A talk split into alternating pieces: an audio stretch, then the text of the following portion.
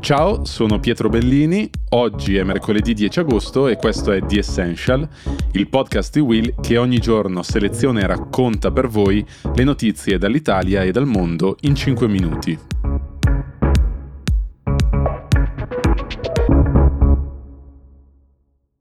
C'è una storia che circolava molto tra giornalisti e addetti ai lavori durante gli anni della presidenza Trump. Si diceva che il personale della Casa Bianca ritrovasse periodicamente stralci di documenti ufficiali che venivano buttati nei water e che finivano per intasare le tubature della Casa Bianca. E si diceva che a tirare lo sciacquone fosse proprio Donald Trump. Ecco, negli scorsi giorni c'è stato un aggiornamento su questa vicenda, perché una delle più autorevoli giornaliste del New York Times è venuta in possesso di alcune foto fornitegli da una fonte riservata, e queste foto mostrano proprio alcuni documenti ritrovati nei gabinetti della Casa Bianca durante la presidenza Trump. Ora, questa piccola vicenda vi sembrerà marginale, ma rientra in una storia più grande, la storia di come durante la sua presidenza Trump abbia sistematicamente distrutto e nascosto decine di documenti ufficiali, che, come potete immaginare, è una pratica illegale e su cui è intervenuto anche l'FBI.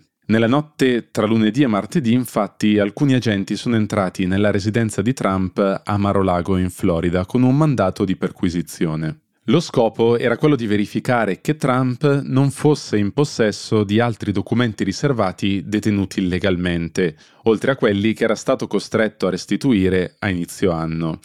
Forse alcuni di voi lo ricorderanno, a gennaio Trump aveva dovuto restituire 15 scatoloni di documenti agli archivi di Stato, l'agenzia del governo federale che si occupa di conservare tutti i documenti storici e governativi. E in questi 15 scatoloni erano state trovate alcune lettere scambiate con il leader nordcoreano Kim Jong-un, oltre a una lettera lasciata a Trump dal presidente Barack Obama. L'FBI quindi, con il raid di lunedì notte, voleva verificare che Trump non fosse in possesso di altri materiali riservati. Oltre a questa vicenda dei documenti sottratti, Trump è sotto indagine da parte del Department of Justice del governo federale sia per il suo coinvolgimento nell'assalto al Campidoglio dello scorso 6 gennaio che per il tentativo di ribaltare l'esito delle elezioni presidenziali del 2020.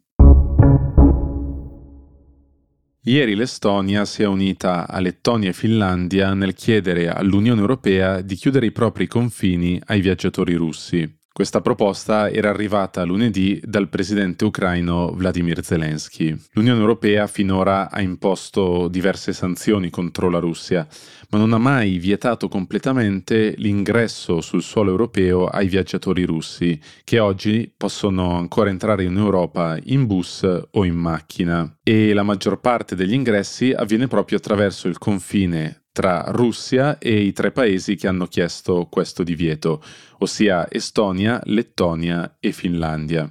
In particolare, la prima ministra finlandese ha chiesto che vengano introdotte delle restrizioni per i turisti russi, aggiungendo che non trova giusto che i russi possano vivere una vita normale, viaggiare in Europa, mentre il loro paese sta portando avanti un'aggressione contro l'Ucraina. La prima ministra lettone invece ha specificato che il divieto si estenderebbe solo ai turisti, mentre sarebbero tutelate ovviamente le persone che fanno richiesta di un visto per ragioni umanitarie. Non è da escludere che i 3 paesi sollevino questo tema al prossimo summit tra i leader dei paesi europei. E in quel caso la proposta potrebbe essere sottoscritta anche da altri paesi, tra cui il nostro, che sul tema però non si è ancora esposto. Io con questo vi saluto e vi auguro una buona giornata.